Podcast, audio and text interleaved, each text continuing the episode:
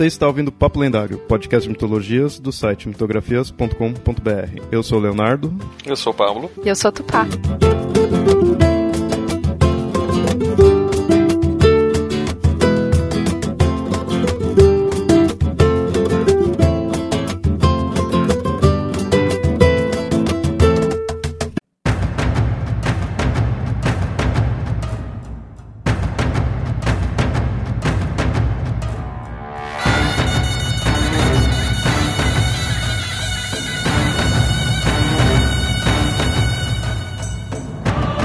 Sempre lembramos do povo escolhido, mas não podemos deixar de lado os povos malditos, pois uma religião nunca nasce sozinha. E assim como uma narrativa, ela não pode depender apenas de seus protagonistas. Hoje, veremos quem são esses povos malditos, esses povos bíblicos.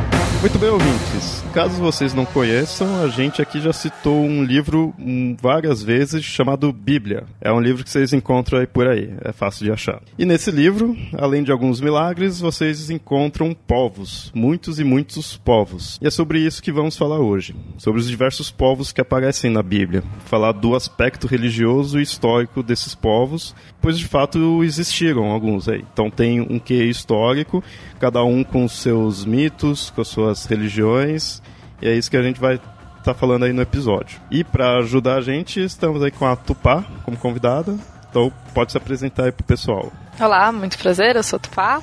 Eu sou historiadora, eu sou demonóloga em formação. Eu tô fazendo doutorado, eu trabalho com manuscritos do Mar Morto e com demonologia. E eu trabalho um pouco com a Bíblia e um pouco com mais com o que tá do lado dela, mas enfim. É, e eu sou parte da equipe do Mundo Freak, confidencial, e parte da equipe do Ponto G, um podcast muito legal também. Como eu tinha informado, nesse episódio a gente vai falar de, dos povos que aparecem na, na Bíblia. E assim, primeiro, é interessante ver alguns povos do qual a gente já conhece. Por exemplo, aqui no Papo Lendário a gente está direto aí falando de gregos, de romanos, egípcios, a gente tem alguns episódios. Então, esses povos, querendo ou não, é, essas culturas, né, a gente já se aprofundou bastante e são culturas assim que elas não são famosas necessariamente por aparecerem na Bíblia. Elas por si só são conhecidas da nossa cultura porque fizeram parte da formação da nossa cultura. Principalmente se for pegar gregos e romanos. Mas eles se relacionam ali. Então é interessante é, notar qual essa relação. Né? Eles não são o foco aqui do episódio, mas é interessante notar, por exemplo, dos gregos, pesquisando eu vi que eles aparecem muito mais. É, tanto os gregos quanto os romanos aparecem muito mais no Novo Testamento do que no Antigo. Então é interessante é, ter, fazer essas análises. Também é interessante a gente ver a questão da canonicidade, né? Eu não sei se. Agora não me lembro, porque estava na pauta, só que não. Acho que a gente não chegou a citar isso. Mas naquele episódio de Além da Igreja Romana, a gente viu que tem um monte de cristianismos espalhados pelo mundo todo. E muitas dessas igrejas diferentes têm cânones diferentes. E muitas vezes o, o que eles vão considerar como sendo oficial muda e livros diferentes podem apresentar povos diferentes também. Por exemplo, os católicos vão considerar como canônico dois livros, que são os livros de primeiro e segundo Macabeus. E se eu não me engano, os ortodoxos vão considerar o terceiro e quarto, além do primeiro e do segundo. Tem outros livros além disso. Os livros de Macabeus contam a história dos hebreus quando estavam sob domínio dos gregos no Antigo Testamento. São, são livros que vão contar especificamente a relação entre os hebreus e os gregos. Né? Ou seja, os gregos eles, eles acabam sendo muito mais protagonistas ali dessas histórias do que, do que outras. Esse livro já não, já não você não encontra na, na versão protestante da Bíblia. Então, talvez para quem tá, só está acostumado com, com a versão protestante, talvez não esteja familiarizado com, com essas histórias gregas. Só um exemplo, né, para falar da importância da gente reconhecer essa questão do, do, do cânone, de qual versão que a gente está falando. E essa questão do, do cânone, como que o que a gente considera canônico hoje em dia, em qual das das muitas vertentes do cristianismo você está falando do que é canônico. Isso varia muito e tem uma história muito complexa, muito interessante e assim pessoalmente eu acho fascinante, mas e como a gente acha a Bíblia hoje em dia como um livro tão comum e a gente entende ela como essa coisa tão comum, a gente acha que ela sempre foi assim e que ela é assim para todo mundo e ela não é. E mais do que isso, justamente por essa familiaridade e tudo mais, a gente acha que esses livros, é, que a Bíblia sempre foi um livro e isso é porque eu acho isso muito importante a gente lembrar. A, a Bíblia não era um livro da forma que a gente conhece como livro hoje em dia é, você tinha o, o que a gente chama de livros da Bíblia, você tinha eles em pergaminhos separados, até porque a ideia de um livro que você abre com páginas, assim, não era uma, não era uma ideia que existia quando a Bíblia começou a ser produzida e começou a ser escrita. Então, o que você tem esse conjunto de livros que vai fazer parte da Bíblia é, vai ser decidido quais que vão fazer parte muito depois.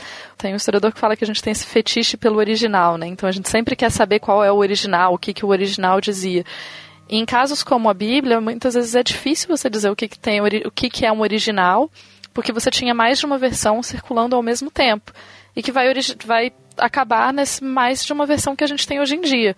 E é difícil a gente dizer qual é verdadeira. Claro que no caso de fé, uma coisa que a gente tem que deixar muito clara a separação é o que, que é fé e o que, que é história. E eu não estou dizendo que as duas coisas não possam coexistir. É só deixando claro que assim, quando a gente analisa uma coisa no no contexto histórico dela. E a gente fala, ah, esse livro aqui tem mais de uma versão, ou é impossível achar qual é a versão original, ou é impossível dizer qual das versões é a mais correta.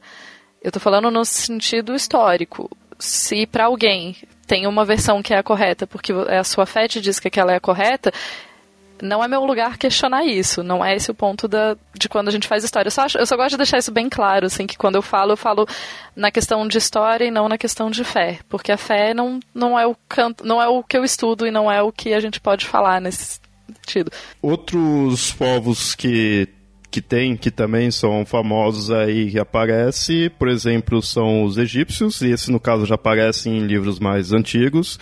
Eu acredito que talvez o mais famoso ou mais que dá mais ênfase nos egípcios é o próprio Êxodo. Querendo ou não, quando você pesquisar sobre Moisés, você vai estar tá vendo sobre os egípcios, que é o que se relaciona diretamente. Mas também não se prende apenas à Bíblia. Os egípcios está aí até hoje, o local marca com, suas com sua história por causa também de suas construções e tudo mais, eles marcaram, eles estão além da Bíblia. Só uma dúvida com relação aos egípcios, eles aparecem em outro lugar fora do Êxodo? Ó, dos egípcios, a palavra egípcio em si, ela aparece 183 vezes no Velho Testamento e 9 no Novo. Aparece no Gênesis, em Reis, em Crônicas, em Salmos, tem vários livros né, que chega a citar essa palavra. Isso daí imagino que pode dar uma variada aí, conforme a gente falou que tem várias versões aí da Bíblia, tem né, né alguns que tem alguns livros, outros não, tem umas modificações. Mas é, pesquisando aqui por alto, a palavra egípcio aparece isso daí. E é interessante, que nem a gente mostrou de grego e romano aparece mais no Novo Testamento, os egípcios já é o contrário, eles aparecem mais no Velho Testamento. O que faz sentido historicamente, né, quando a gente pensa quando que o poder do Egito vai ser mais forte, justamente coincide mais com o período do Antigo Testamento, né? E é interessante a gente falar que vários desses, especialmente quando a gente fala de gregos e romanos, a gente tem a presença deles no Novo Testamento. O Antigo Testamento não fala tanto deles, com exceção dos deuterocanônimos, ou apócrifos, dependendo de como você chama os livros que estão à parte, não fazem parte do cânone hoje em dia. Porque, por sinal, são duas palavras que é, são usadas de forma diferente, mas. É, então, você tem. Muitas vezes você tem interpretações, especialmente interpretações da antiguidade, falando sobre. Ah, nessa passagem aqui do Antigo Testamento, especialmente de Daniel, a quarta besta de Daniel refere-se ao poder de Roma. Mas isso é uma interpretação posterior e não necessariamente uma interpretação da época que o livro de Daniel foi escrito. E, claro, você vai ter, especialmente os romanos, sendo lidos dentro de vários livros da Bíblia ao longo do tempo, mas isso não quer dizer que eles tivessem escritos lá, tivesse sido escrito para eles a primeira vez. É justamente essa minha o meu questionamento, porque aparentemente o, os egípcios eles a, acabam aparecendo aí mais como um cenário é, histórico do que de fato como um povo que você vai estar tá interagindo mais diretamente, né? Até mesmo se a gente considerar que historicamente o Moisés é, é completamente questionável, né? então até a, a, a, presença aí dos egípcios pode ser questionada, né? enquanto um povo que vai estar interagindo. Por fim desse quarteto aqui de povos que a gente vai falar, é claro, a gente vai focar mesmo em outros aí mais pra frente, mas só para fechar essa primeira parte aqui, temos os hebreus, que eu imagino que diferente dos outros três, esses sejam mais a questão de serem os protagonistas, talvez possa falar assim, né, da Bíblia. Então, enquanto os outros têm uma história já particular, não querendo dizer que os hebreus não tenham, mas os hebreus de fato estão ali conectados com a Bíblia. Eles não são um povo a mais ali na história da Bíblia, né, na, na, nas passagens da Bíblia, e nenhum povo que vai muito além daquilo lá que está se firmando por si só além da Bíblia. Eles estão conectados com a Bíblia. E por que, que eu estou pondo esses quatro povos aqui? Porque eu acho que eles não são o foco só desse episódio, como eu já falei. Então compensa se aprofundar, de repente, que nem grego, romano e egípcio a gente sempre se aprofunda. Mas hebreus, de repente, compensa ter um, um episódio mais aprofundado deles, que vai estar sim conectado com a Bíblia mas eles não são um, um pedaço da Bíblia em si. Eles, eu diria que eles são a Bíblia. O Antigo Testamento, com certeza. No, no Novo Testamento você, você tem essa abertura para qualquer outro povo. Mas o Antigo Testamento é basicamente a história deles, o, o, o cânone, os, os livros sagrados dos hebreus. Da cultura hebraica, da mitologia hebraica. Que inclusive até os próximos povos que a gente vai falar eles você vê que eles giram em torno dos hebreus.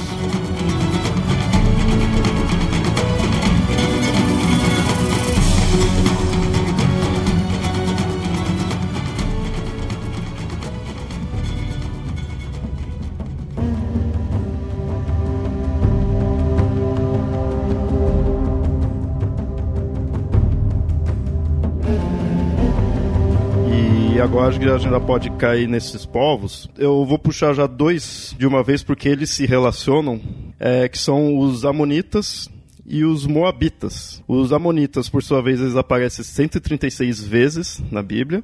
Isso é bom do Google, porque aí você encontra sites que só você colocar o nome você já vê quantas vezes aparece. É ótimo. claro que a gente também daí a gente está falando de versões e traduções. Dependendo da palavra, você vai depender da tradução. Então, é, pessoalmente, eu recomendaria voltar no grego, ou no, ou no hebraico, ou no aramaico. Mas pode ir no português mesmo, que também dá para achar pelo menos uma base de quantas vezes a palavra aparece. Sim.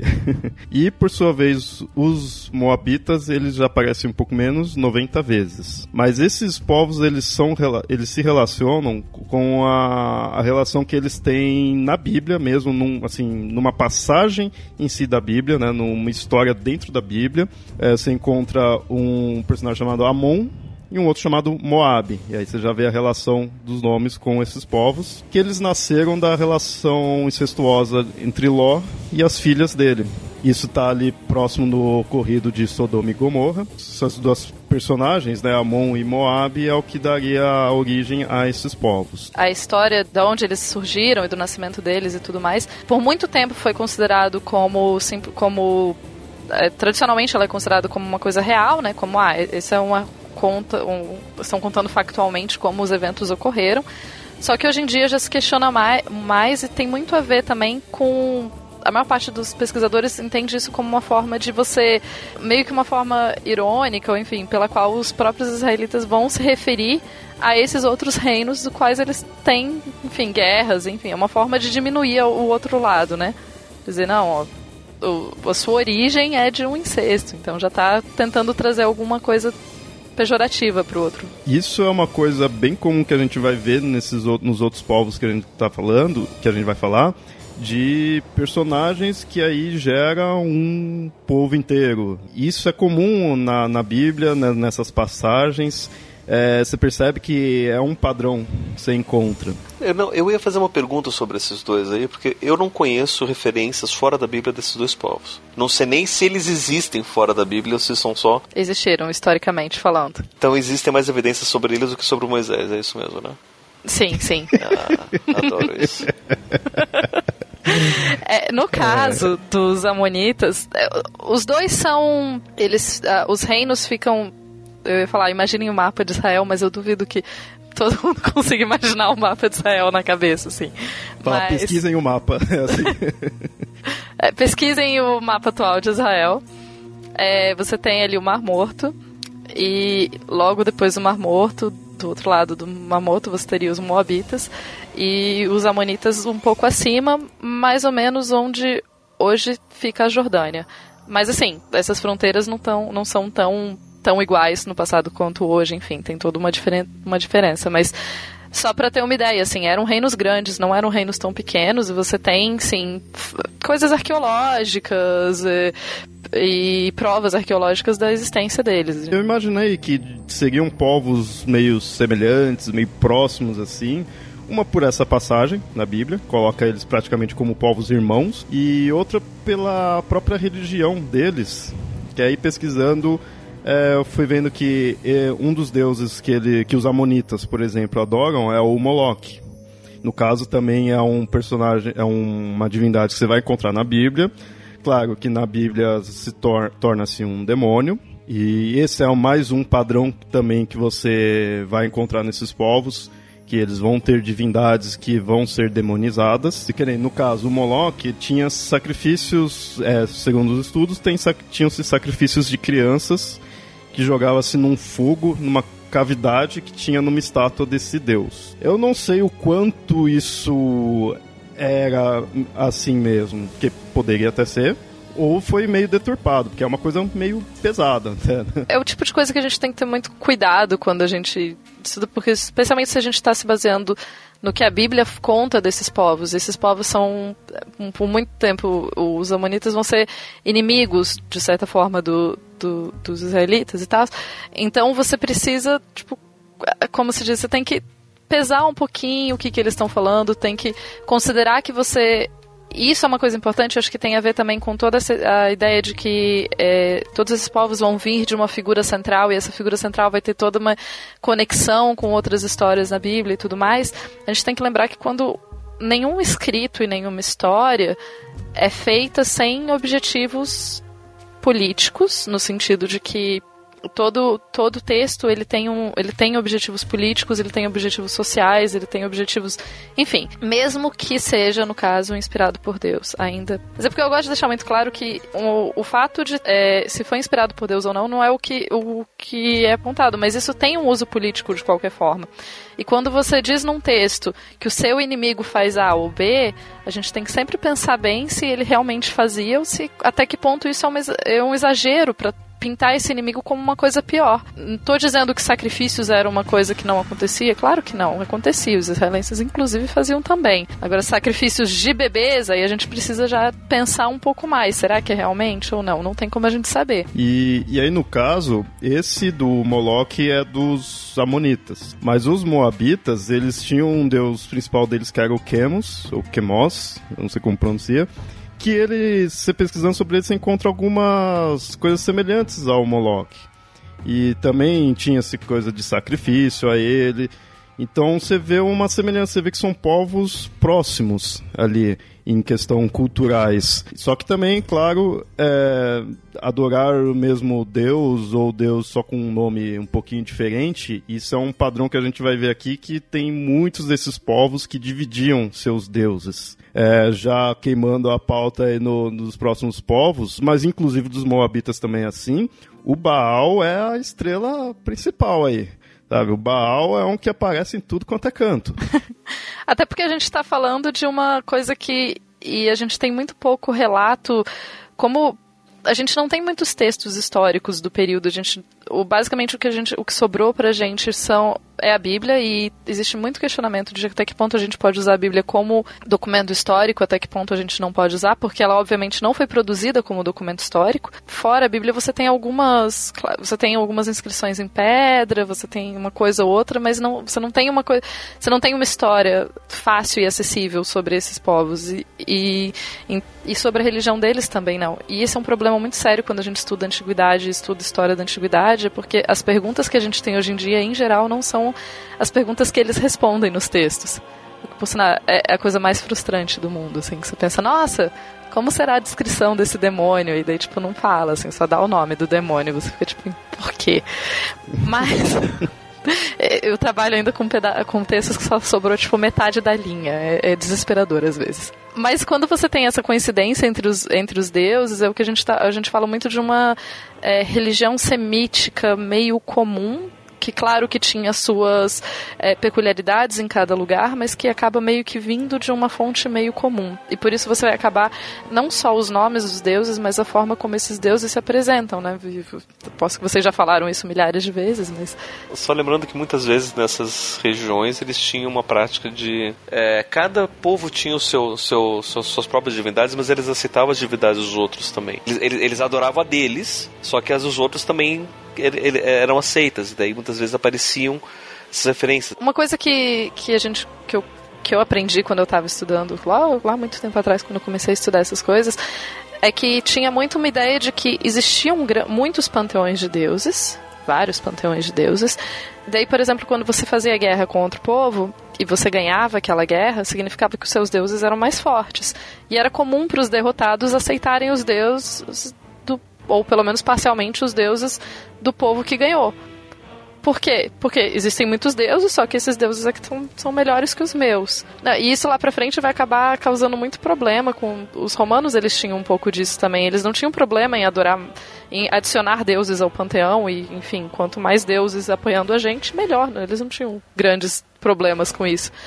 E vai causar problema com os judeus, porque os judeus só querem já no período romano, você já não tem mais a monolatria, já, já, a gente já pode dizer que é um monoteísmo.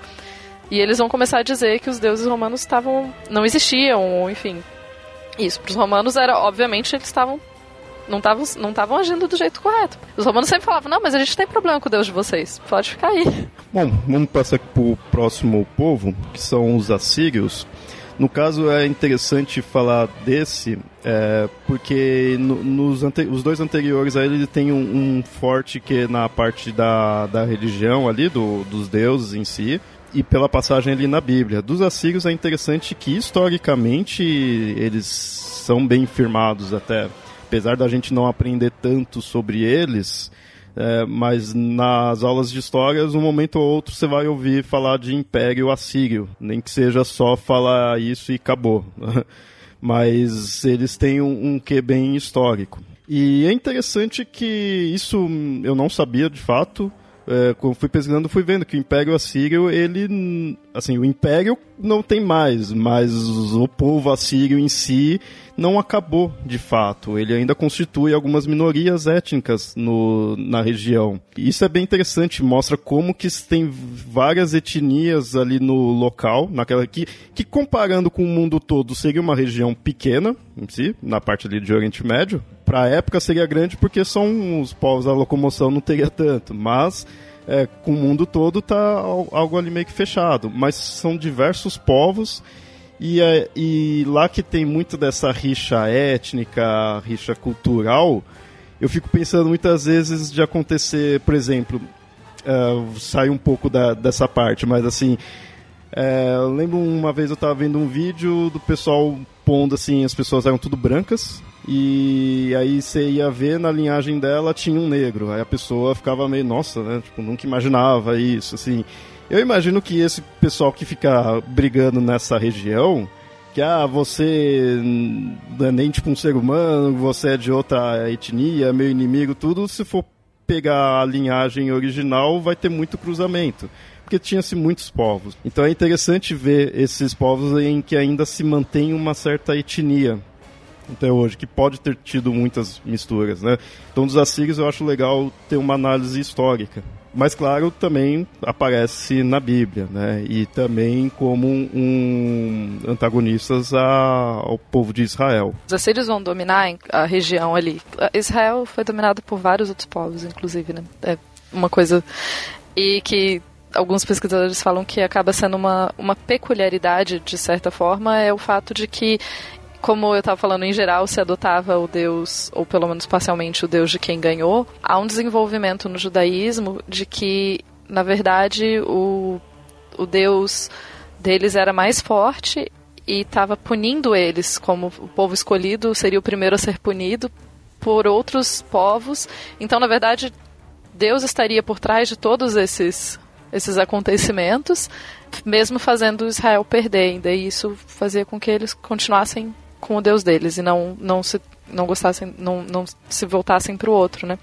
Mas a Síria realmente é um, é um império enorme, um império muito duradouro e que vai acabar trazendo uma coisa muito importante, que é a língua, a língua aramaica, né? Esse não é dos arameus? Então, é porque os arameus tipo, a língua, o aramaico é dos arameus, mas o aramaico era a língua franca no Império Assírio. Ele era utilizado como, como a língua de para as transações e, e, enfim.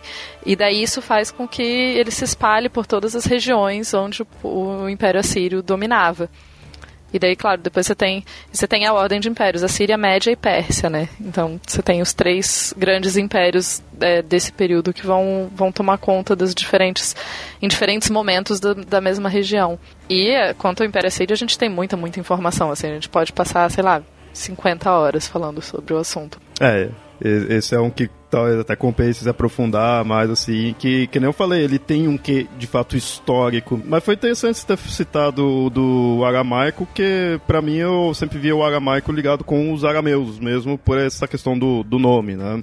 Aí vendo esses os arameus, seria mais um desses povos que a gente vai estar tá falando aí. O país deles até é chamado Aram, né? Só para ficar o porquê aí do, do nome assim, a gente tem mais ou menos 3 mil anos de história escrita em aramaico. A gente tem documentos em aramaico que datam basicamente 3 mil anos.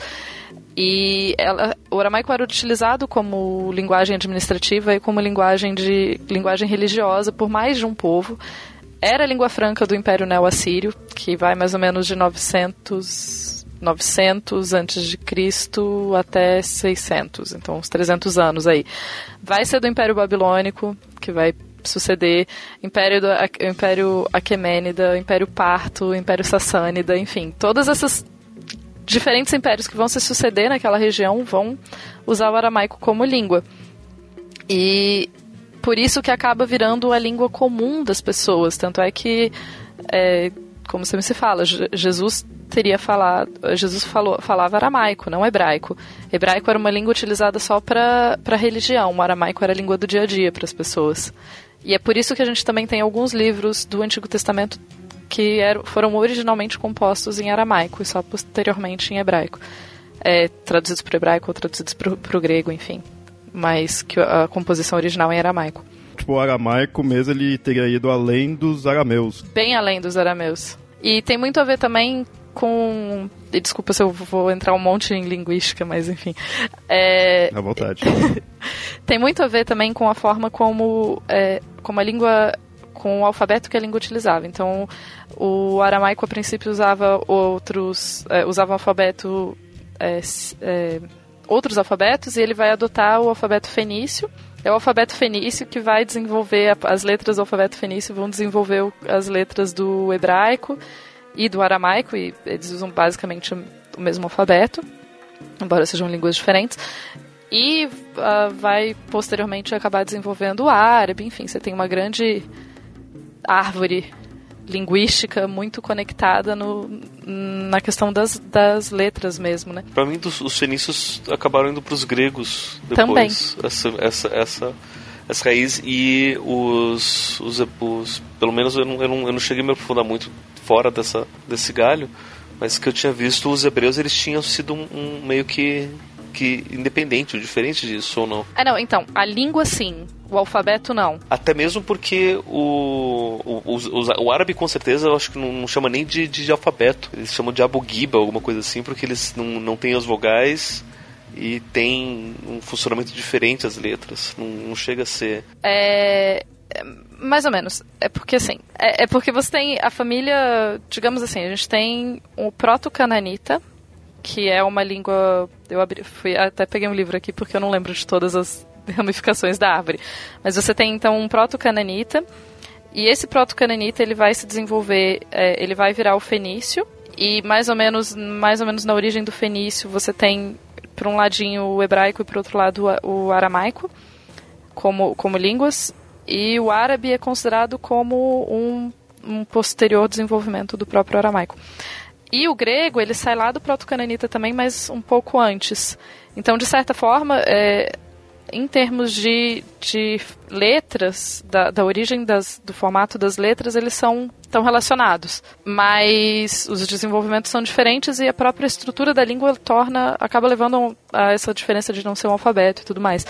Mas é, você tem lá atrás já no, é, já no fenício você tem as origens do que vai desenvolver depois no hebraico e no aramaico. Tem tabelas enormes, cheias de, de coisas, tipo Aleph, que, que acaba virando o nosso, o nosso A, mas que no grego e no latim vai acabar virando aquele desenho do A, mas que tinha a princípio um desenho lá no proto-cananita, era o desenho de uma cabecinha de touro, mais ou menos. Não sei se dá pra, vocês conseguem imaginar uma cabeça de touro virando um A, mas é basicamente daí que veio.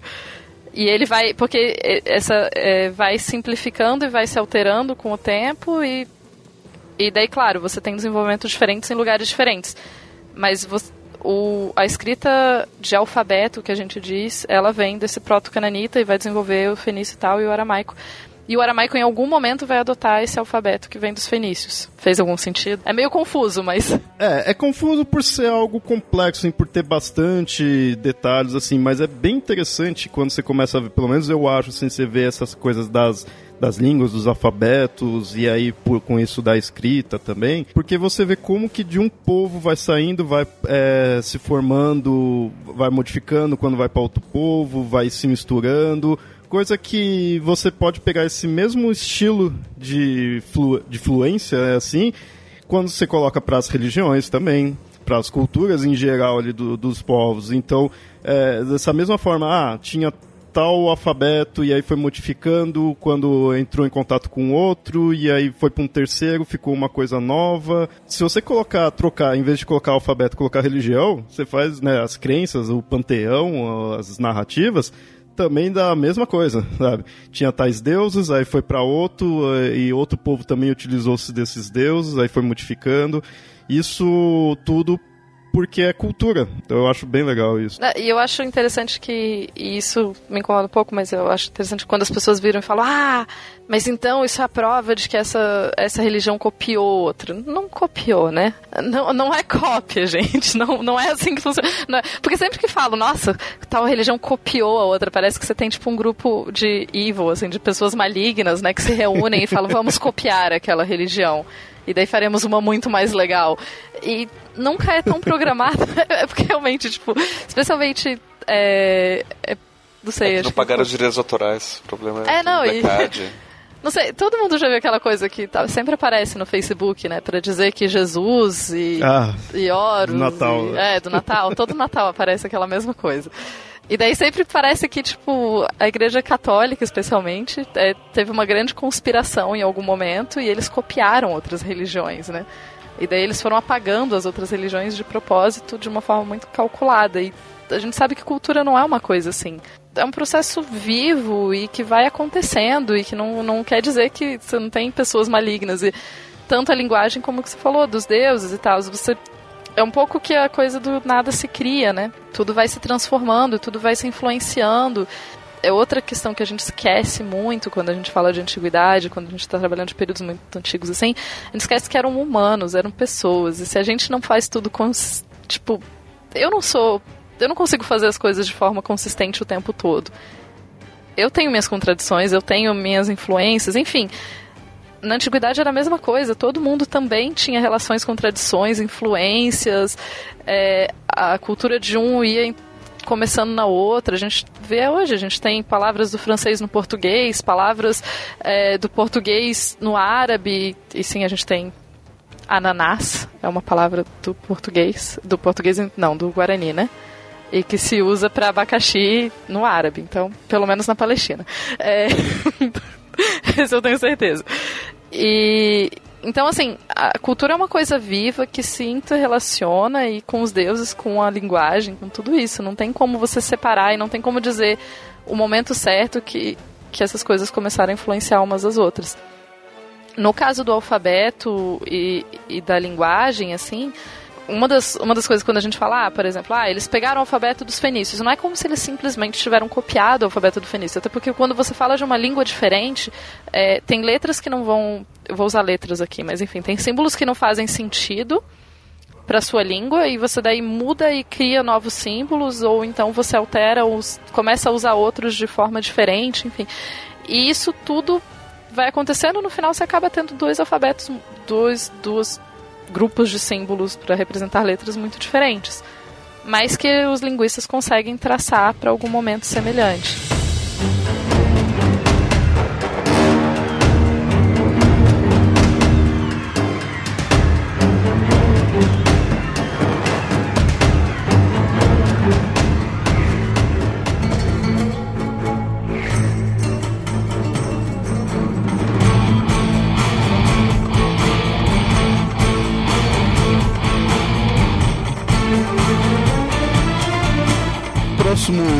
Que eu vou puxar aqui, e já vou puxar para puxar, puxar também o seguinte, porque é algo bem complexo, mas eu acho que num episódio assim não poderia não citá-los, que são os babilônios. A Babilônia tem muito conteúdo, a gente vai fazer um específico dela, mas por que, que já puxo o próximo?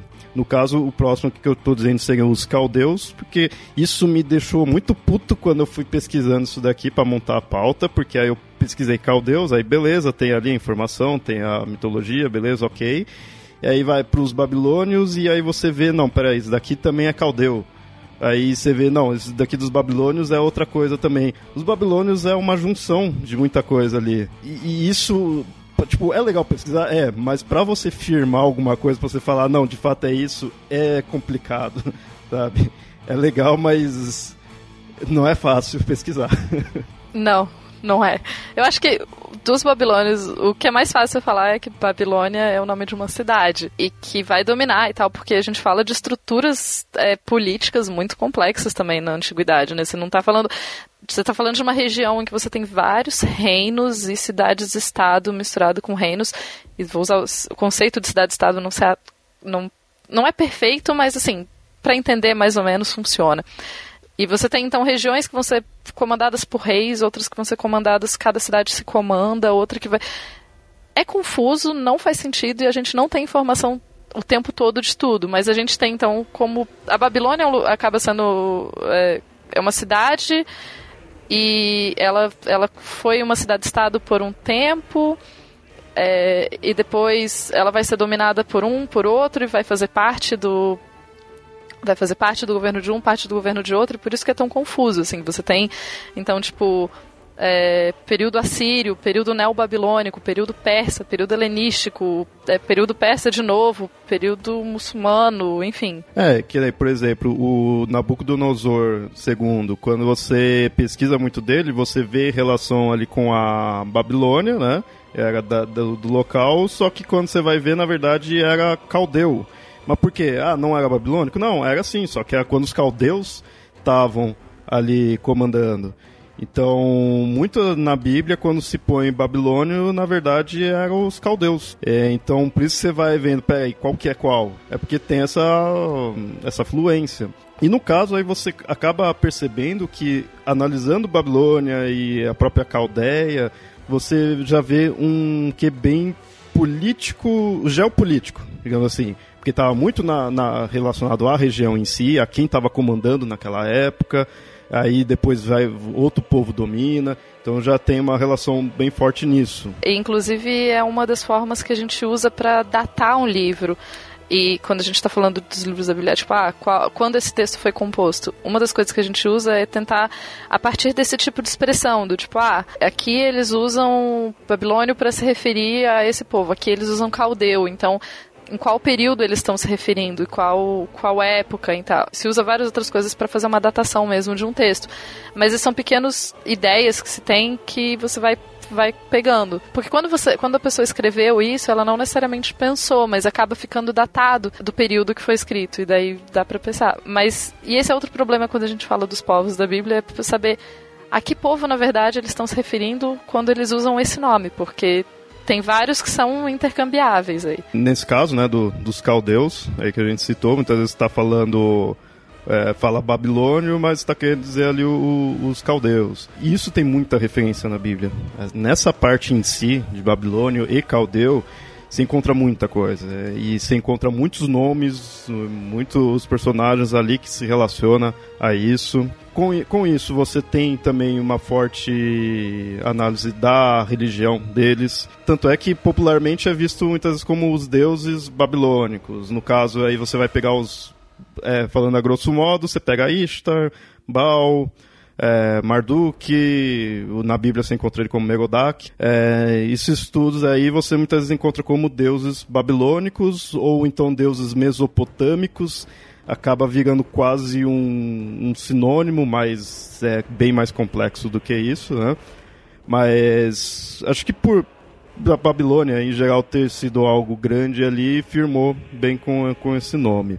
É interessante que, que nem nesse caso dos babilônicos, você coloca hum, esses deuses clássicos aí. Né? Não vou dizer clássico quando você fala deuses clássicos, você pensa nos gregos, né? Mas esses deuses mais populares como sendo babilônicos. Mas teve uma época até que o um tal chamado Nabumi, Nabonidas tentou colocar um culto a um outro deus, que era um deus da lua, e ele era adorado entre os arameus, e isso é legal, você já está pegando coisa de outro povo, ali da época, e aí ele tentou impor esse culto. Eu imagino, eu não encontrei muito a questão da, da eficácia disso, mas eu acho que não pegou muito porque, querendo ou não, o que é conhecido mesmo são esses deuses babilônicos aí mais populares. Populares em termos porque quando você ouve o nome, na verdade são de demônios, né? É, e populares também porque a gente vai ter, então, no, no Babilônia e no Império Assírio e etc., você vai ter muito, muito é, muita coisa escrita, né? E isso acaba sobrevivendo muito. Sobrevive muito mais pra gente, né? E acaba ficando muito mais famoso, assim, quando. Sempre que a gente, como a nossa, a nossa civilização hoje em dia, a gente se baseia muito na escrita como uma coisa importante, quando a gente acha relatos escritos, a gente tende a confiar mais neles e tende a, a, a gostar mais deles. É interessante como os caldeus ficam é, como um sinônimo, né? Eles ficam como caldeus, vira um caldeu é um astrólogo, né?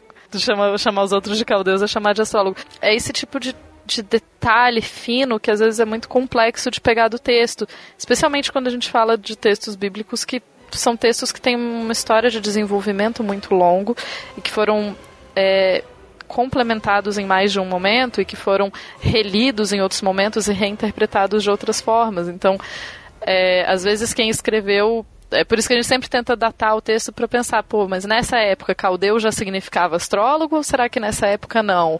Esse tipo de detalhe que é importante pegar quando você está estudando. Outra coisa interessante de falar dos caldeus é que a cidade onde nasceu Abraão fica é uma das maiores cidades da, da Caldeia, que é Ur. Então, se a gente vai pensar que os Abraão é pai de todo um povo, né, do, dos hebreus, então os hebreus são filhos dos caldeus. Né? Então a gente pode já traçar toda essa linhagem para aí. E fica todo mundo interligado, né? É, e não só os hebreus, mas como os árabes também, já que os árabes são descendentes de Ismael, filho de Abraão primogênito de Abraão. É, e isso daí volta àquela questão da linhagem, de que e na Bíblia acaba se dando ênfase nisso para just, é, justificar, né, informar de qual povo veio dali. E aí você vai pegando, você vai vendo essa, essa questão da linhagem na Bíblia. Tem muitas passagens que você vê ali que é só falando ele é filho de tal, filho de tal, filho de tal, né?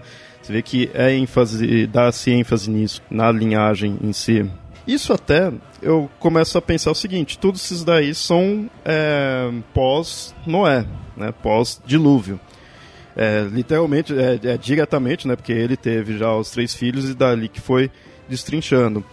É, e antes dele, ficaria-se com essas divisões, essa, esse detalhamento né, de tal povo, tal outro povo? Porque eu não sei se eu vejo tanta necessidade. Eu não, eu não sei nem se é, se é, necessidade, mas fica uma coisa meio confusa é, se a gente for parar para pensar forma, na, na, na forma como a história foi contada. Se a gente pegar o relato da Bíblia como se fosse um relato fatual de como as coisas aconteceram, a gente tem que considerar o seguinte, que o primeiro casal vivo de seres humanos foi Adão e Eva. Né? Se a gente não vai considerar Lilith, Lilith não, não, não aparece fatualmente na Bíblia. Então a gente vai considerar Adão e Eva só, né, como o primeiro casal. Eles tiveram dois filhos primeiro, Foi Caim e Abel. Caim mata Abel. E aí Caim vai embora. É, Adão e Eva então tem mais um filho, Sete, que acaba sendo então pai de toda a humanidade depois, né? Então, ou seja, a linhagem passa por Sete. Só que daí você para para pensar o seguinte: quando Caim vai embora lá da, da, da convivência do, com a família, ele encontra uma cidade. Se ele encontra uma cidade, já existem pessoas que vieram de onde? Será que Caim ficou tanto tempo sozinho no deserto, a ponto de Sete ter tido filhos e filhos, a ponto deles construindo essa cidade? E aí a gente começa a ver que, de fato, quando antes, né, o, o, todo, todo, tudo que se fala de que aconteceu antes de Noé, antes do dilúvio, são é, algumas referências assim. Né? Ou seja, esparsas sobre alguma coisa que está acontecendo, mas que se a gente vai ver com relação à organização geográfica, cultural, não faz sentido nenhum. De fato, até Abraão, de certa forma, pelo menos os, os, o, a, a interpretação católica vai colocar que até Abraão, até o capítulo 11, é tudo é, mítico, é tudo lenda, não vai considerar como sendo histórico. Né? Então, qualquer citação, qualquer referência que se coloca a outros povos, outras culturas ali, são referências abstratas, são referências culturais, mas não é que de fato estamos falando de questões fatuais. A partir de Abraão, a gente já pode considerar como sendo histórico, fatual, alguma coisa assim. E aí a gente já pode entender uma outra questão interessante né, de, de desses personagens aparecendo, dessas culturas aparecendo, enquanto recurso literário. Né? Porque é, a gente acha, por exemplo, que o, o, Bernard Cornwell ele foi um, ele é um escritor brilhante porque ele consegue misturar história com ficção numa construção que a gente não sabe direito se aquilo que ele está falando de fato aconteceu ou se é invenção da cabeça dele, porque tem muita coisa ali que de fato aconteceu e as outras coisas é completamente ficção. É um, é um recurso é, é literário que traz familiaridade para o texto.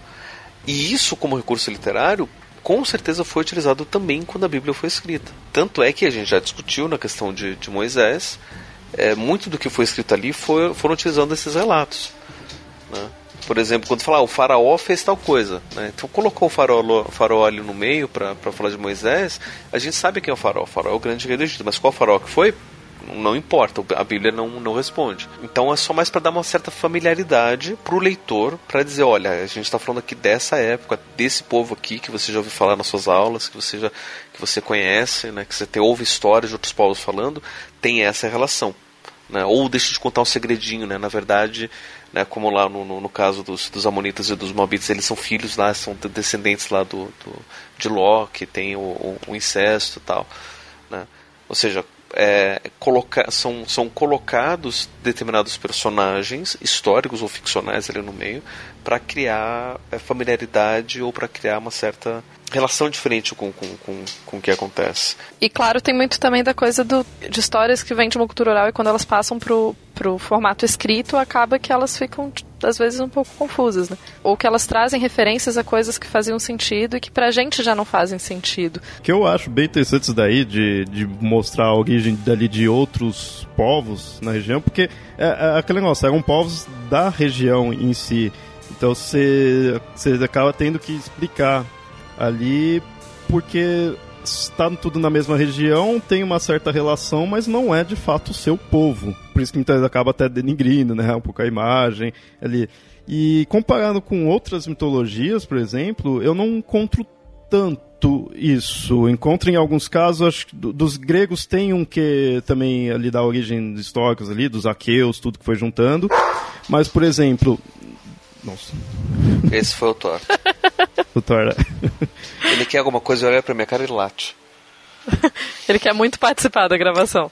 Sobe aqui, Thor. Já tá a participação aí do Thor, por exemplo, nos nórdicos, a gente tem um mito, por exemplo, do Randall, que ele explica a origem das classes é, ali classe baixa, média, alta, né? O pessoal nobre, o pessoal já camponês mesmo. E ali você vê que eles precisam então do, do eles têm que ter uma explicação ali, uma mensagem do porquê tem essa divisão de classes. Não fica pondo necessariamente outros povos em si. No pessoal bíblico, aí, da parte ali do, do Oriente Médio, você não vê tanto só a parte social, você vê a parte dos outros povos, é o que você vai diferenciar. E é interessante que, é, já que a gente citou Noé, que essa história acaba mostrando a questão de, de, de semelhança e, e familiaridade dos povos, né? Porque Noé teve três filhos que foram origem de três linhagens, né? O 7 Khan e.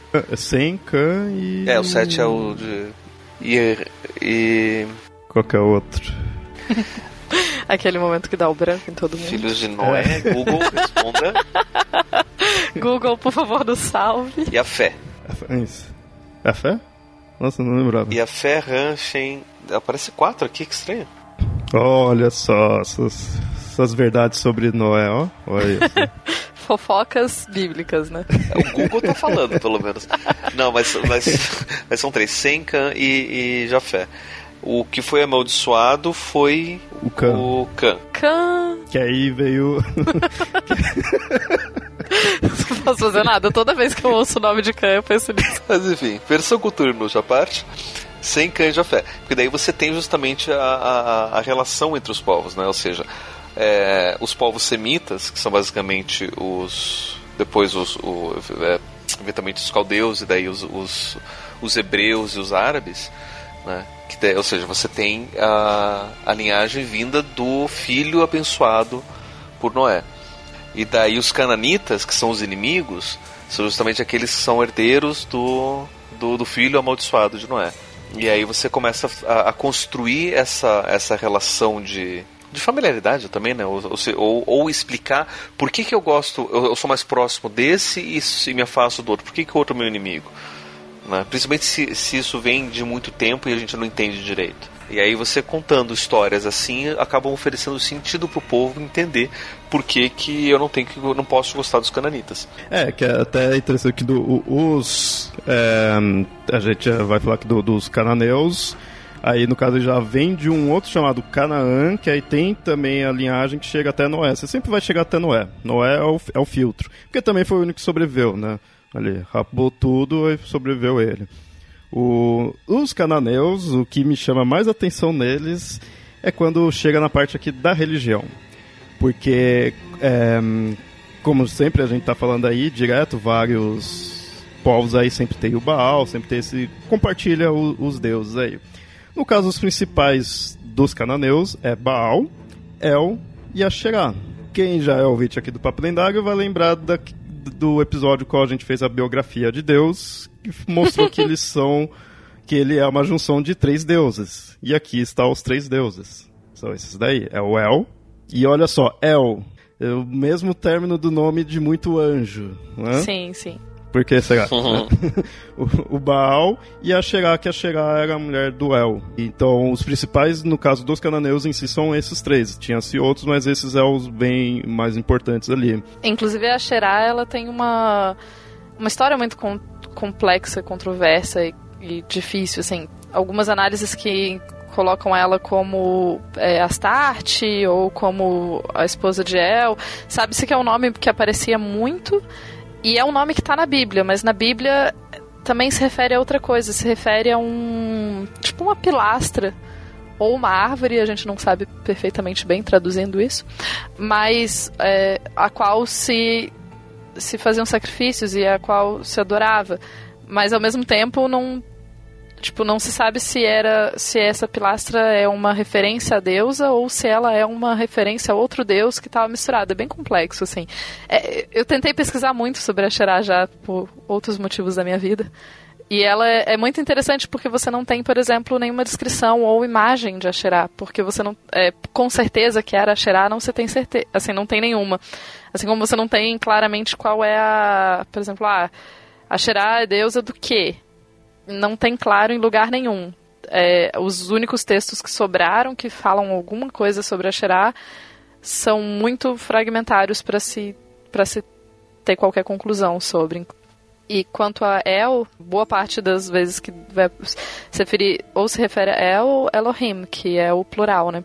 Bom, outro que a gente tem é os Edomitas. Esse daí também é chamado de Idumeus, mas eu achei interessante. Ele, no caso, eles são descendentes de Esaú.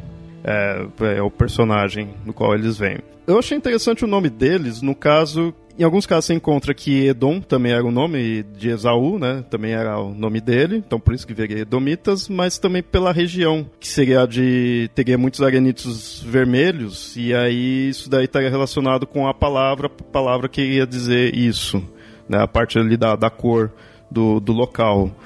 Não sei, achei interessante. Eu achei interessante nesse caso deles de ter duas versões. Tem a versão que vem da Bíblia e uma versão mais histórico-geográfica. Mas esses também bateram de frente aí com os israelitas, no momento que eles estavam saindo ali do, do Egito para Canaã que eles não quiseram dar passagem para eles. E o pior é que eles seriam meio que próximos até de, de Israel, né, em questão do, do povo. Todas essas passagens que falam, ah, mas eles entraram em conflito e tal. Claro que em outros períodos eles também foram aliados, né? Porque a gente está falando de geopolítica. Então você tem, claro, nações que por em algum momento vai ser aliada, em outro momento vai ser inimiga e tal. E nem sempre todas essas. Como a Bíblia não foi escrita com o objetivo de ser um relato histórico, embora ela tenha passagens históricas, mas ela não foi escrita com o objetivo de ser um relato histórico, ela não vai retratar toda a geopolítica do, do período, né? Então, muitas vezes você vai, não vai ter gravado que quando eles, quando eles eram aliados ou quando todas as brigas que eles tiveram, enfim. Só uma, só uma, só uma pequena dúvida ou curiosidade aqui. Sabe-se que quando a gente conta história assim, nesse, nesse sentido, para dar uma explicação para o do povo, né, isso, isso entre os gregos era muito comum, né? por exemplo, dizer que os, os espartanos, por exemplo, eram descendentes de Hércules para justificar por que os espartanos são guerreiros, são fortes. Porque vem lá de Hércules, Hércules era era o fodão.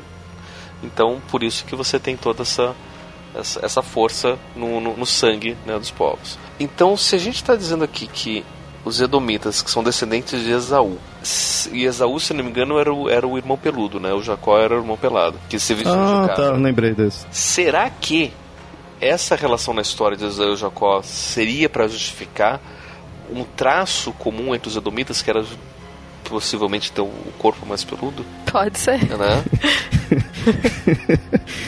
eu, eu tô dando risada pela treta que eu lembro que deu isso daí.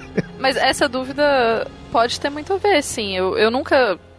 Enfim, eu não vou dizer que eu conheço pesquisas sobre o assunto, porque eu não conheço. Eu estaria mentindo se eu falasse que eu conheço. Mas é possível, eu acho, eu acho plausível, pelo menos. Porque é, é interessante a gente perceber, porque vários detalhes culturais, eles perdem sentido quando quando passa-se gerações e passa-se é, o tempo a gente não, não entende, né? Outro dia eu estava ouvindo um, um podcast, o, o Salvo Melhor Juízo, sobre direito e humor. E aí eles estavam dizendo que na Bíblia tinha uma piada interna que pra gente não é piada, mas para eles é piada, né? Porque, por exemplo, quando chega Jesus e pergunta para um demônio qual que é o seu nome, ele fala: ah, meu nome é Legião. Hoje a gente interpreta a legião como se fosse um demônio, ou uma legião de demônios, né, vários demônios. Só que para a época, chamar um demônio de legião é você fazer uma piada, porque legião era o nome dado ao soldado romano. né? Então você fala, ah, meu nome é Sim. é Legião, você tá falando, ah, tá, então soldado romano, eu tô inferiorizando o soldado romano, você tá fazendo uma piada ali, né? você, tá, você tá fazendo graça. E hoje, quando a gente vê, não faz sentido mais essa relação própria ali. Então talvez, para aquela região, a gente né, tem essa, essa certa relação daquele povo que tem ó, os braços mais peludos, daí a gente vai explicar, fazer essa relação assim. Porque se a gente for para pensar de uma estrutura narrativa mesmo, o que aconteceu ali foi uma enganação, né? ou seja, qual é o filho favorito, qual que vai receber a bênção, como é que a gente vai enganar o pai para que o filho mais novo receba a bênção que deveria ser do filho mais velho. A hum. artimanha utilizada poderia ter sido qualquer uma, mas sim, foi sim. utilizado a questão de vou te, vou te disfarçar do seu irmão, fingindo que você tem mais pelo. E uma coisa interessante é que dizer, olha, ele é mais peludo que você, beleza? Beleza. Qual mais peludo? Peludo o suficiente para você pegar um, um couro de cabra, colocar no braço e fingir que é ele. é consideravelmente mais peludo. Né? Ou seja, não faz sentido nenhum você achar que isso é uma coisa, não, de fato, foi uma artimanha legal. Não, ele está contando uma piada, ele está fazendo uma referência externa a alguma outra coisa, né? Então, é, o que me faz pensar, né? Eu não conheci os Edomitas até agora.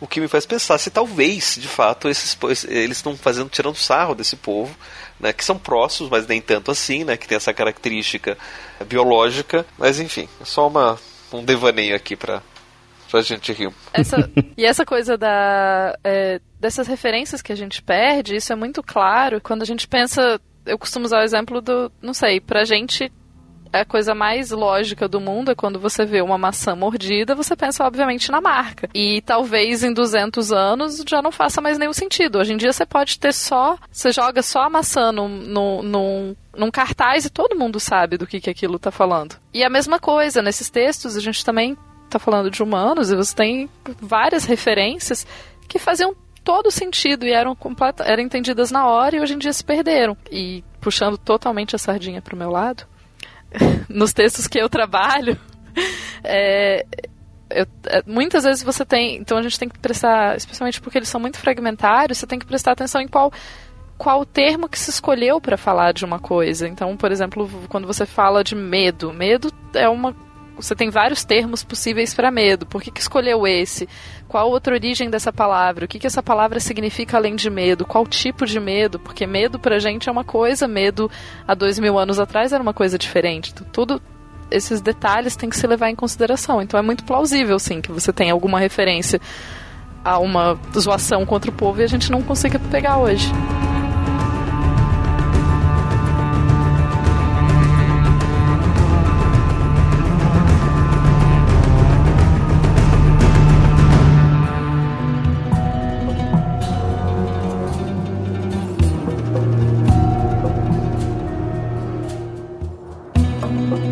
Próximo povo que a gente tem aqui, esse, quando eu fui pesquisando, me chamou bastante atenção, que eu não conhecia mesmo, era só por nome, tinha ouvido falar mesmo, que são os elamitas. O que me chamou a atenção neles foram que eles dão uma boa diferenciada com o que se encontrava ali no local, tanto no estilo da cultura deles, quanto na, na religião, que óbvio, né, acaba fazendo parte da cultura, é, por exemplo, eles tinham, é, por motivos históricos mesmo ali, eles tinham uma sucessão matrilinear, eles eram uma sociedade mais matriarcal. Você percebendo da onde advém a Bíblia, todos os povos que tem ali, isso é uma coisa é, que se destaca. O soberano que vinha não era necessariamente um filho, tinha que ser uma filha para manter. E é, outra diferença é a própria religião deles. É, enquanto muitos desses povos a gente sempre falou aí que mantém esses mesmos deuses, vai modificando um pouco, mas é sempre o, o Baal, o El, tudo, esses não, eles são bem diferentes. Eram politeístas e a religião também era matriarcal, ou seja, aquela ideia clássica do os deuses são reflexos da sociedade. Tanto que a deusa a, a divindade mais importante era uma deusa que era a Kiririsha, assim, e não é um nome que se encontra muito fácil, não. É meio desconhecido mesmo. Enquanto que o, os outros se encontra fácil ali mesmo que deturpado, essas divindades, esse você. É difícil você encontrar esse nome em si. Você encontra pouco, né? Falando. Faz sentido você pensar que é uma cultura entre muitas outras ali bem diferentes. E a nível da Bíblia, esse povo ele seria também semita, que eles são de Elam, por isso que é Elamitas, que é filho de Sem. É, é interessante você ver uma um povo completamente bem separado dos outros nesse sentido, né, com tantas características diferentes. Me surpreendeu isso daí. Eles duraram bastante para nível de você ter alguma coisa ali deles, que pode de repente ter até algum povo aí que sumiu, a gente nem sabe, mas mesmo assim você vê como eles são bem escassos em informação sabe? Você vê que não tem tanta coisa ali. E eu achei interessante essa a ideia de que eles têm são considerados por várias pessoas como o ponto inicial da história do Irã. Nossa, achei fantástico isso.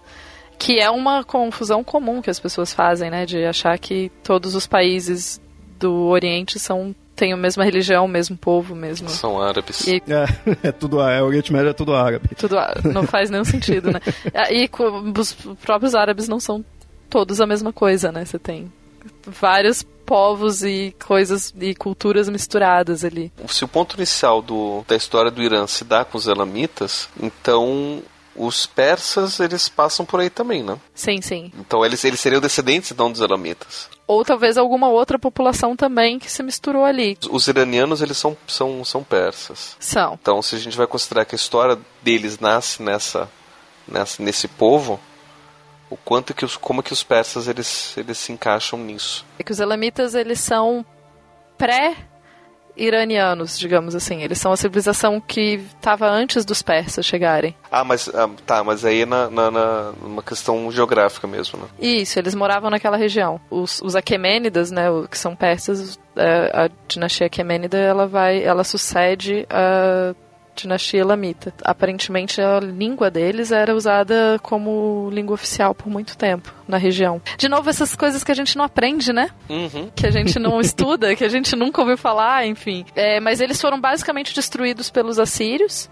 E depois que os assírios. É, então você tem como aquela sequência de Assíria, Média e Pérsia você tem quando os persas, os persas eles já foram destruídos antes pelos assírios e depois eles acabam sendo o território deles tomado pelos persas. É uma a linguagem elamita era uma linguagem isolada, ela não, assim, o que se chama de linguagem isolada, né? Ela não é uma linguagem semítica. Por mais que ele seja filho de Sem. É, não, mas não é uma linguagem semítica. Aí, aí que eu vejo, acho que esse foi um bem um caso que colocou ali pra só explicar mesmo, porque eles têm um quê bem de fora mesmo, né? A cultura é diferente, a linguagem é diferente. O Elan foi o filho que quis fazer tudo diferente. Eu vou criar um idioma próprio, vou criar uma panteão próprio, tô nem aí pra vocês. É o filho rebelde.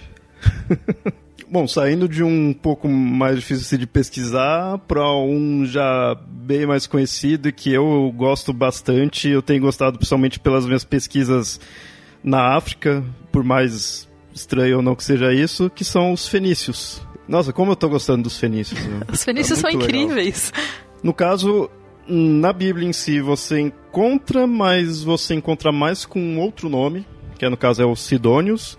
De fato, você vai encontrar mais referências como Sidônios do que Fenício. Fenício não encontra tanto. Fenício é mais vindo do grego mesmo, né? o Homero que fala bastante como fenício. Citando o Homero, os fenícios eles têm uma relação muito forte com os gregos.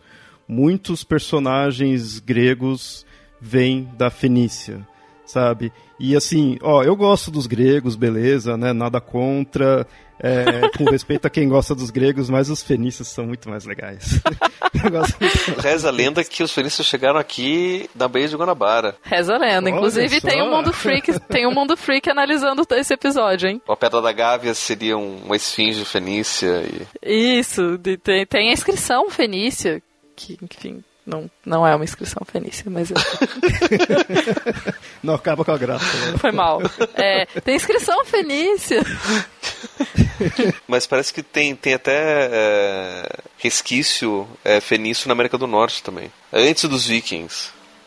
É que então diz que os vikings descobriram a América do Norte. Parece que tem é, alguns indícios fenícios lá também. Bom, é certo que eles eram excelentes navegadores, eles dominavam o mar, né? Disso a gente tem certeza. É, seria interessante a gente depois fazer um outro episódio só para falar das, da, da, das influências dos fenícios Com fora da, do, do, do, Com certeza. da Bíblia. Com certeza, não, os fenícios merece um. Porque daí eu me seguro para não queimar pauta. O dia que eu descobri o motivo do, da, do nome fenício, eu achei tão genial que era uma era uma referência a um é, significa cor roxa e era uma tinta que eles conseguiam produzir a partir de uns, uns bichinhos que tinha na região. É do grego foeniké.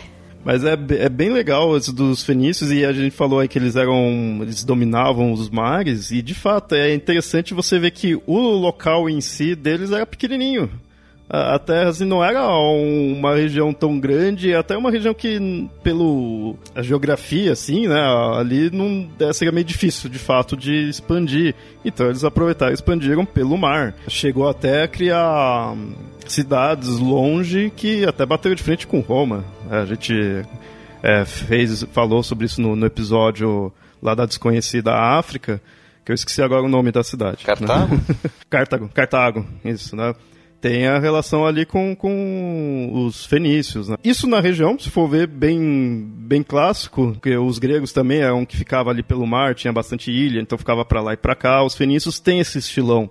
E com isso influencia-se bastante os gregos, tem bastante personagens né, que foram para a Grécia. Mas, claro, por ser ali do Oriente Médio, eles não largam os seus deuses ali. O Baal, mais uma vez, está aí. O Baal querendo aparecer em todos. e aí, no caso, eles têm Baal, Mote e Ian. E pesquisando eu fui vendo que essa forma de manter esses três deuses tem um quê meio de helênico, no sentido de Zeus, Poseidon e Hades. Não sei até onde isso é uma coisa deles ou uma forçação de barra de quem tá fora pra fazer uma analogia, né? E é de novo, os fenícios a gente cai no mesmo problema que a gente falou com os outros, né? A gente boa parte, você tem muita coisa sobre eles dos gregos e tal, e deve ser. Quanto você pode confiar nos gregos para fazer realmente uma, uma descrição boa de outro povo, né? Ou quanto você pode confiar em qualquer um, né? Ninguém, ninguém é legal, não. Só, só, só confia na gente, a gente não tem nada a ganhar com isso. Uhum. Uhum.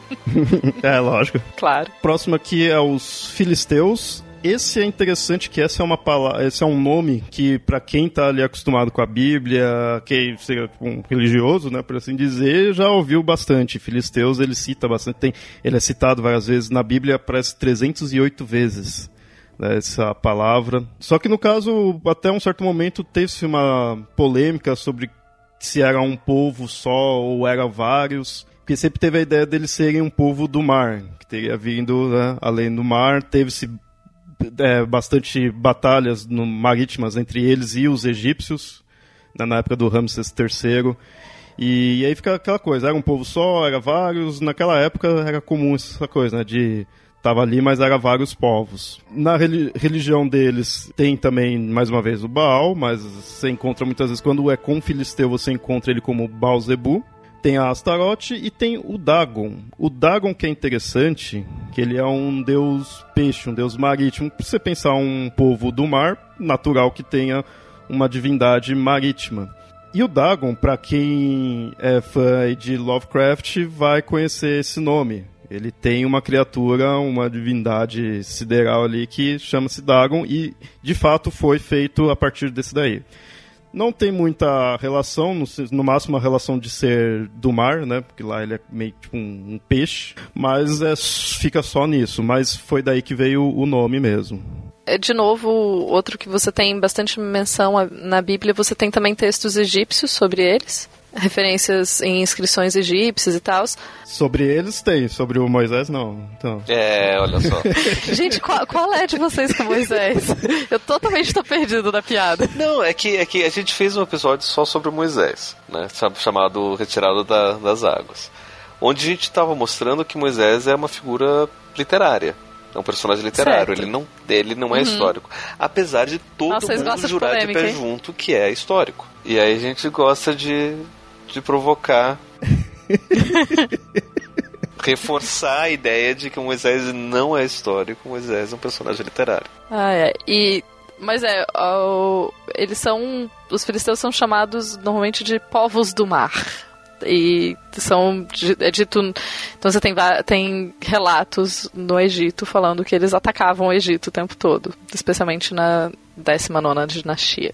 E não tem não tem referências a Moisés pelo né? menos não nessa parte.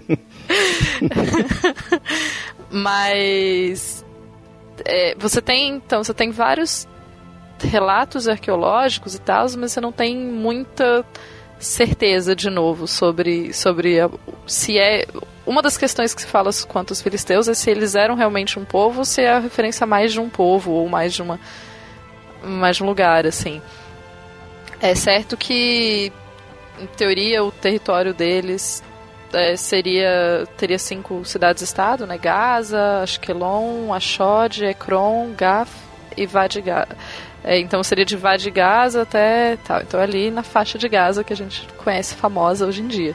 E não se tem também certeza da língua dele, que língua que eles falavam. Mas como na Bíblia você não tem nenhuma referência a eles terem problemas de comunicação, então é provável que eles falavam alguma língua semítica ou, enfim, alguma língua parecida. É, o que é interessante dessa questão de impor eles como povos do mar, que tem-se a ideia de que, assim, é, quando eles estavam indo aí para cima do, do Egito, na verdade eles estavam não só por querer, por ser chato, querer atacar ali, mas eles estavam saindo de Troia. Dizia-se que eles eram aliados dos troianos e aí com a vitória dos helênicos acabaram saindo de lá. Então, quando foi para cima do Egito, eles estavam indo não só com soldados, mas estava tipo famílias ali. Né? São quase que um bando de refugiados, né? Assim, se for ver nesse sentido. É uma ideia interessante de analisar. mas eu não encontrei nada afirmando que isso é, é oficial e ponto. É mais hipóteses e hipóteses. Esse é um problema do nosso. Do, de quando a gente fala da antiguidade. Acho que sempre mais a metade do que a gente fala é assim, então a gente não tem certeza, então a gente não sabe, então talvez seja assim. Bom, e um, a gente falou aqui de, algumas divindades, né? Até falou aí do, do Dagon. O Dagon até tem um caso aí próprio aí com a Arca da Aliança aí na, na Bíblia tem, acabou eles se ferrando na época que pegaram a arca. Ou seja, eles nunca aprendem. O pessoal pega a arca e só se ferra. Vem primeiro os filisteus, aí mais pra frente vem os nazistas e pegaram. É sempre assim. As pessoas sempre não assim. aprendem, assim. né? E um outro personagem que tem, aí no caso não é uma divindade, mas é o Golias. O Golias, ele é um filisteu. O Golias do Davi e Golias. Que é um gigante. Não o comediante brasileiro. eu acho interessante do Golias na, na Bíblia que eu sempre, assim, sempre ponho um giga, gigante Golias. Mas assim, nunca me passou a ideia de que eles estavam querendo mostrar que é um gigante no sentido de uma raça, assim como você vê em outros casos. Como na Bíblia. Ele, para mim, que aparece com é, os filhos como... dos Sim, sim. Dos anjos lá. Dos anjos. No caso do Golias, para mim fica bem claro que é, ali é para mostrar que não, que era um cara fodão ali que, que o Davi teve que enfrentar, sabe? O gigante seria bem um, um, um apelido mesmo, né? Uma forma de tratar. Nunca consegui ver, de fato, não, estão falando que é uma raça. Não. Sabe, é, para mim, acho que. Eu, eu não sei se tem pessoas que levam em consideração do Golias ser de fato um gigante, né? Sei lá, uns 10 metros. Não, é apenas um cara grande, um cara alto no máximo. Ali, para mim, sempre passou essa ideia. Porque fica um quê bem histórico, né? Bem assim, político ali no sentido de estar tá enfrentando um outro povo. E outra coisa interessante dos filisteus é que a palavra Palestina, o termo moderno Palestina, vem etimologicamente falando, do termo de filisteu. O que não quer dizer que eles estejam necessariamente, geneticamente, enfim, relacionados, mas a etimologia da palavra é essa. Embora tenha muito debate, assim, de por que que da onde vem filisteu, do que, do porquê que é essa palavra. É, existem sugestões de que o nome é, deriva do grego phileristia, que seria a, a tribo do coração. E, enfim, várias outras possibilidades, assim. Ou que se, ou que se falava, ou que era Palestine, ou, enfim, outras, outras diferentes coisas, mas o certo é que é a mesma origem das palavras filisteu e palestina. Você vai estudando a parte histórica e até religiosa, não tem como você não cair na parte linguística e de nomes. E outro personagem que não está aqui na pauta, acabei de me tocar, que também se envolve com os filisteus, não chega a saber se filisteu, é Sansão. Boa parte da disputa. Sansão não, Sansão não era filisteu, mas boa parte da disputa de Sansão era contra os filisteus. Dalila era filisteia, se eu não me engano. Ou pelo menos os filisteus se envolveram com Dalila para que Dalila se envolvesse com, com Sansão, né? Para descobrir o segredo da, da, da, força de Sansão e depois roubar a força de Sansão. Eu comecei a estudar hebraico aqui, né? Aqui fora, né? Estudando em inglês. E eu tenho, às vezes meu cérebro, ele, sei lá, eu às vezes eu me pergunto como eu tô fazendo doutorado, mas enfim. E daí, eu não. nem sempre eu associo os nomes. Isso é uma coisa bem complicada para mim, às vezes, associar os nomes em português e os nomes em inglês para as mesmas coisas da Bíblia. E eu tô lá estudando em hebraico, a gente tá traduzindo uma passagem sobre um tal de um Samson. E eu tô lá, tipo, Samson. Beleza, esse cara aí, que eu não sei quem é, né? Tô, tô lendo aquela passagem e falo, nossa, passagem Sabe quando você lê uma coisa conhecida, assim, mas eu não conseguia. Ligar o nome da pessoa. É, passaram umas três aulas até eu perceber que era Sansão, de que a gente se tratava. de que Samson era Sansão, era disso que a gente estava falando. E eu traduzindo lá, traduzindo a passagem direitinho, e por algum motivo meu cérebro não fez a conexão. Só não traduziu o nome. Não. Não, eu traduzi do hebraico pro inglês, agora pro português não foi. Bom, e outro povo aqui, por fim, a gente tem os hititas e no caso dos hititas, sempre quando você pesquisa é, sobre eles, você vai encontrar a questão da pesquisa sobre eles. é uma meta, metalinguagem, assim, porque eles eram um povo que não se tinha muita noção de quem era, até por um tempo ficou meio assim de se de fato existia ou não, até que começou a, a ter a encontrar coisas sobre ele. No começo essa pesquisa ela foi meio desacreditada. Não botaram muita fé né, do que estavam encontrando, mas aí, aí até que se firmou depois. Né? Foi se vendo que outros, é, outros referências arqueológicas que encontrava, na verdade, era dos hititas, né? Foi aquela coisa que foi somando. É, eu acho que essa coisa de arqueologia bíblica é sempre meio controverso, assim. Porque, claro que acho que toda passagem da Bíblia que tem alguma referência já se tentou achar evidência arqueológica para. A gente sabe que muitas vezes você tem um pouco de forçação de barra tanto para achar como para provar que não existiu. Os dois lados forçam a barra se desacredita muito algumas pesquisas, mas é, muito, é interessante como se consegue depois demonstrar, e como você está falando, que se demonstra que, não, realmente isso daqui é dos hititas, eles existiram, e na verdade, olhando de volta para aquela e aquela coisa, isso, isso também é. Porque quando você está fazendo uma pesquisa, e isso acontece em toda a área, provavelmente, você já está esperando encontrar alguma coisa, muitas vezes você não percebe que aquela coisa não é o que você queria encontrar, ou enfim, para os dois lados, né? Então você acaba é bom sempre poder revisar as evidências e não necessariamente aceitar tudo só porque alguém importante falou. No caso, na Bíblia, você encontra eles vindo de Et, é, que seria filho de Canaã, né, o nome da pessoa é Et.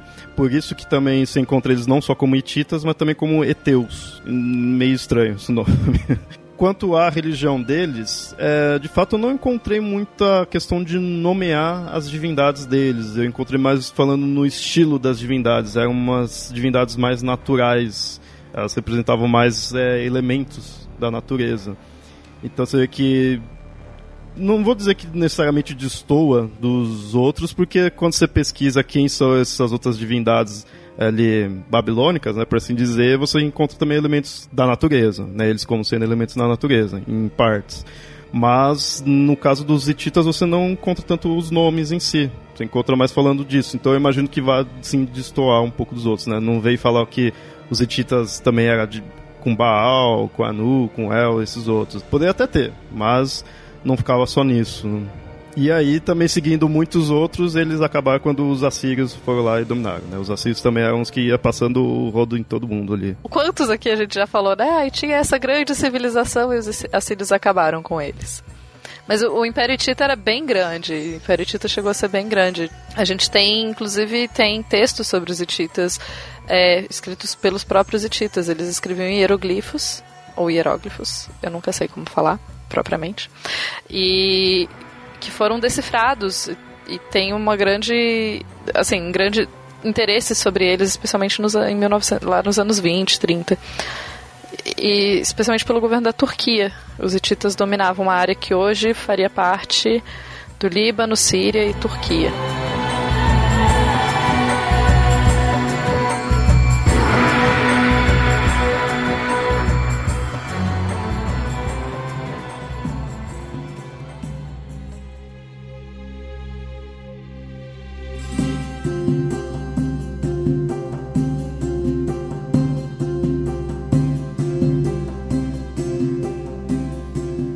É, a gente falou desses povos aí, acho que foi que uns uns 10, né? não sei quantos foram aí, foram bastante, mas assim, tem mais. Tinha mais povos ali, esses, esses mesmos daria para se aprofundar mais, então a gente quis, né, mostrar por alto ali como eles são. Alguns vai ter episódios próprios, os fenícios que o digam, os babilônios também, porque são coisas bem complexas. E é interessante, sim, a complexidade você vê não por só por serem vários, mas pela escassez de coisa. Por mais que tenha se pesquisado bastante, por mais que você encontre algumas coisas, você vê que falta algo.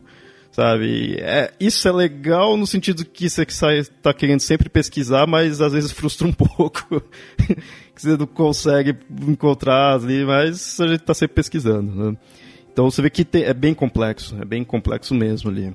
E, e essa complexidade também vai pelo fato deles interagirem entre si. Né? E essa, essa coisa da gente não encontrar nem sempre a gente encontra as, as, informações que a gente gostaria sobre os povos. Acho que é, é parte, uma das partes mais frustrantes de estudar a história antiga, assim, porque você aí se encontra meio texto falando do que você quer saber. um pedaço de pote, e é isso.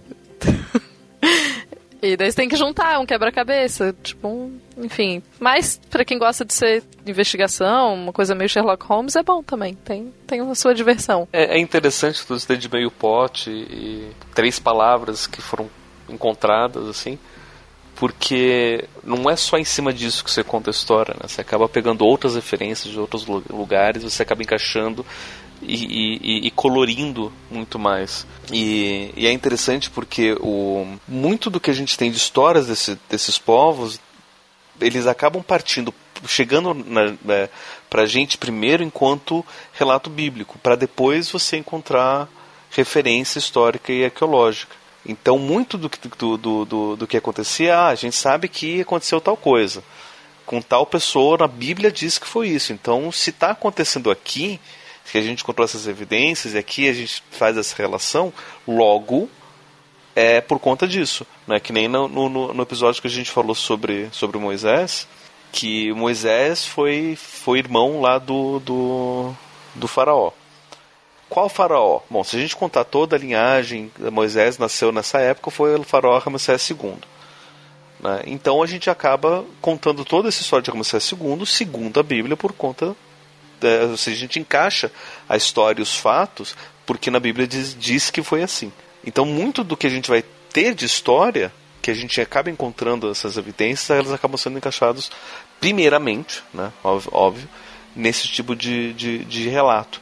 Só depois, quando a gente vai revisar os métodos de, de, de história, de historiografia, de arqueologia, e aí a gente vai recontar muito do que está acontecendo, a gente acaba encontrando outras relações, a gente acaba vendo que o que a gente achava que era de um povo, na verdade era de outro, e a gente acaba encontrando relações linguísticas e, e, e, e culturais diferentes, né, que nem aqui nessa análise que a gente fez, né, do que eu, que eu mais gostei aqui foi do me fugiu agora, dos, dos dos elamitas, né, que na Bíblia diz que os elamitas vêm de Elam, que é filho de, de Sem, então também um povo semita, mas a gente vai ver que culturalmente, linguisticamente não tem nada a ver.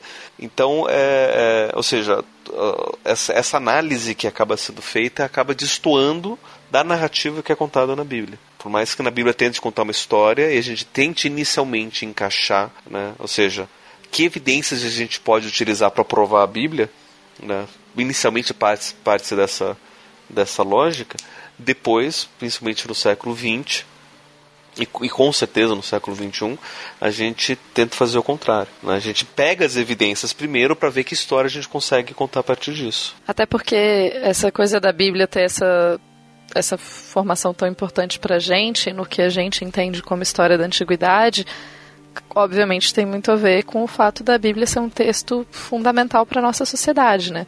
E por sorte ou divina providência, a Bíblia sobreviveu até hoje do jeito que, que está, né? Então acabou que ela tem toda essa influência pra gente. Que, por exemplo, é claro que quando a gente vai pesquisar e tal, tal, e quando a gente vai.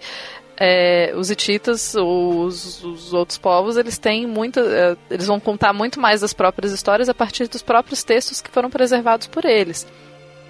E que a gente só descobriu depois.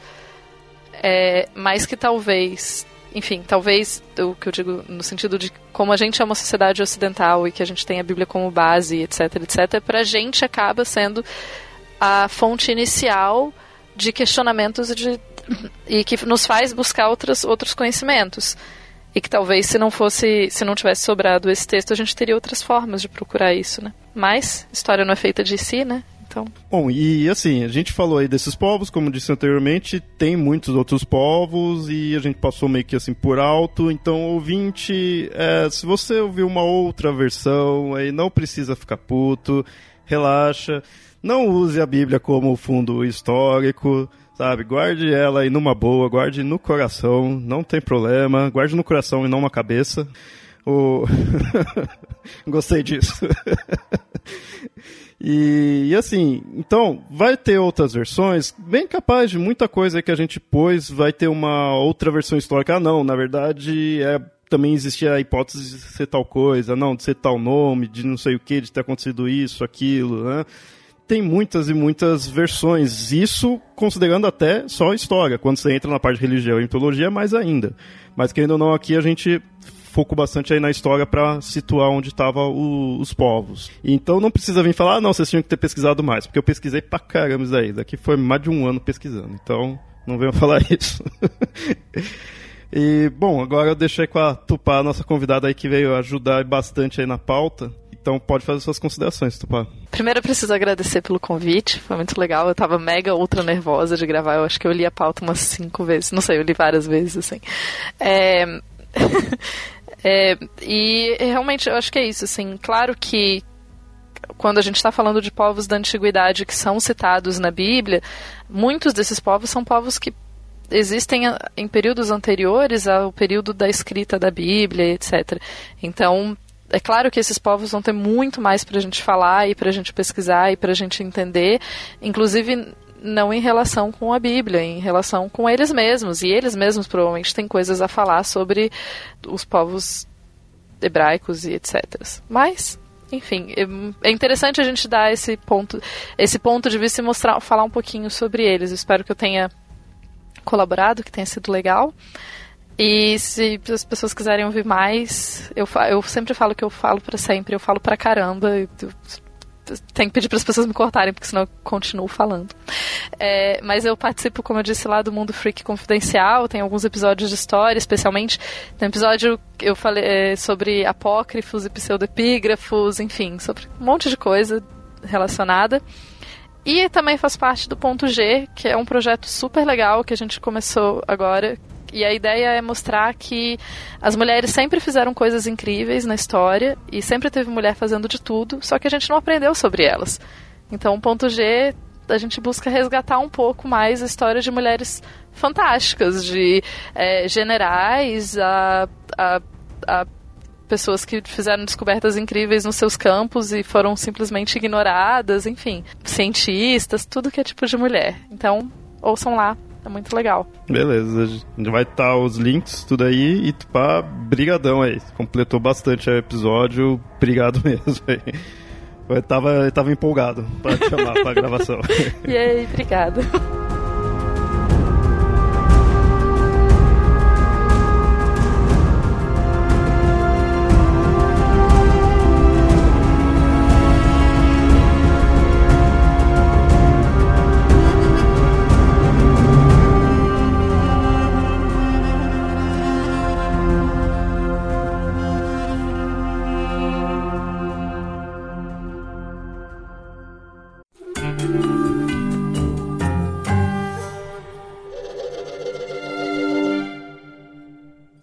Muito bem, ouvintes, espero que tenham gostado do episódio. Se tiverem algo a acrescentar, comentem aí no site ou mandem e-mails para contato@mitografias.com.br.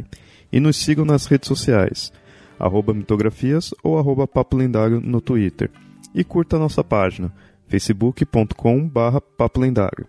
Apoiem o Mitografias pelo Padrim, padrim.com.br barra mitografias. Seu apoio é muito importante e é o que nos ajuda a manter o site e o podcast e até mais.